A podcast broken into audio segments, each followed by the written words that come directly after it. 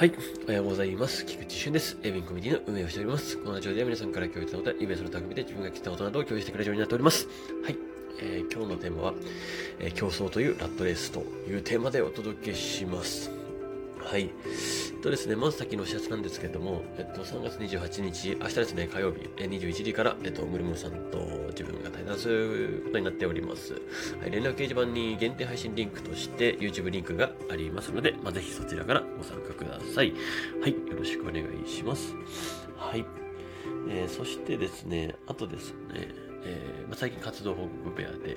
えー、まあ、高木さんが、えーね、ちょこちょこ、えー、発信をして、えー、いるので、まあ、それにね、反応いただいている方々もね、本当にありがとうございます。あの、ちょっとしたプチ企画がですね、3月の末から始まろうとしておりますので、そちらも、えー、YouTube 合わせてみてみてください。よろしくお願いします。あ、ちなみに明日はですね、明日の 20, 20時の指端配信はですね、えー、ま、あの、ムロムロさん後編になっておりますので、ぜひお楽しみにしてください。はい、ということで、えー、本日のテーマに行きたいと思うんですけれども、えー、競争というラットレースってことですね。あの、これ、あの、昨日ね、ちょっとあの、リハックっていうね、今 YouTube があるんですよ。これは、あの、テレ東の、ね、ままあ、知ってる人もいるかもしれないですけど、まあ、テレ東、えー、テレ東大学だっけ？日程テレ東大学か。まあ、っていうね、YouTube 番組がね、まあ、100万人とか超えるような番組があったんですけど、まあ、それがなくなっちゃうってことで、まあ、その、ね、プロデューサーの高橋さんが、えー、独立して立ち上げたものになってるんですけど、まあ、それでですね、まあ、よく成田さんとかとの絡み、まあ、成田大輔、え？成田祐介、ごめんなさいね、成田祐介っていう、あの、イェール大学のね、助教授の、その話との絡みで結構たくさんね、あの、自分は結構見てたんですけど、昨日その中でですね、あの、出家をした人の話、対談ってなってて、その成田さんとその方ですね。まあ、その方っていうのも、まあ、その一のライブっていう、えー、ライブ配信事業の、まあ、CEO ということで、まあ、代表をやっていた人が、まあ、2022年の8月に突如辞めて、まあ、その出家をしたというような話がありました。で、その人が実際に対談していて、えー、話をしてたんですね。いや、改めて、なんかすごいあの考えさせられたなと思ったんですよ。あのね、あのタイトルにもあるんですけど、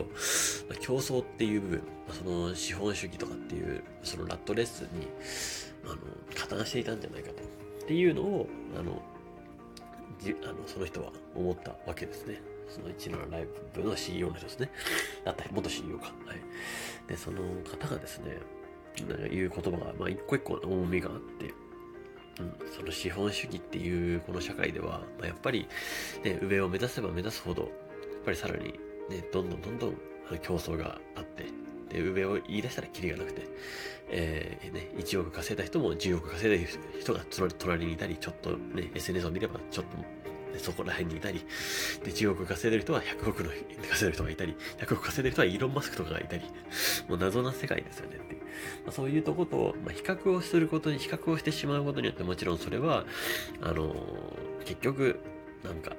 虚しくなってしまうっていうことがあったらしいんですよ。まあそれはそれで、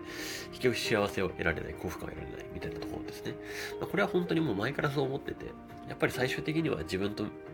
向き合うこと、その自分の価値観と向き合うことでしか、まあ、幸せって得られないし、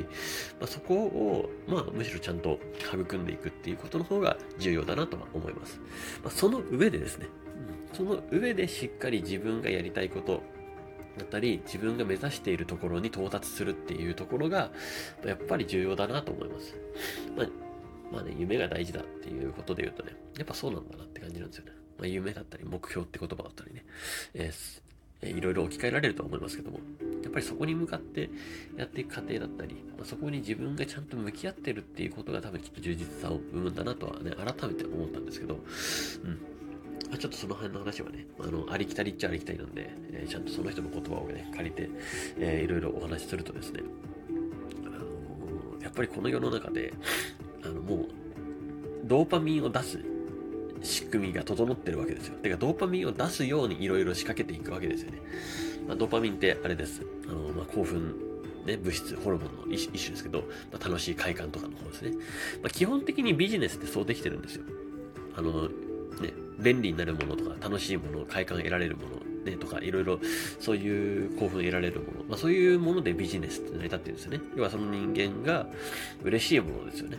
とかっていうことをを考えて設計するわけですので、まあ、それを使うことによって、あの、お金を払う。要はそれを使う、それを使うと楽しいことが起こったり、気持ちいいことが起こったり、興奮することが起こったりとか、まあ、いろんなことを手に入れられるからお金を払う。それに対価として価値を払っていくっていうのが、まあ、ビジネスであり、資本、まあ、それが資本主義の構造であるということを、まあまあそうですよね。それがまず資本主義の構造ですというところで、さらにじゃあね、えーこっから、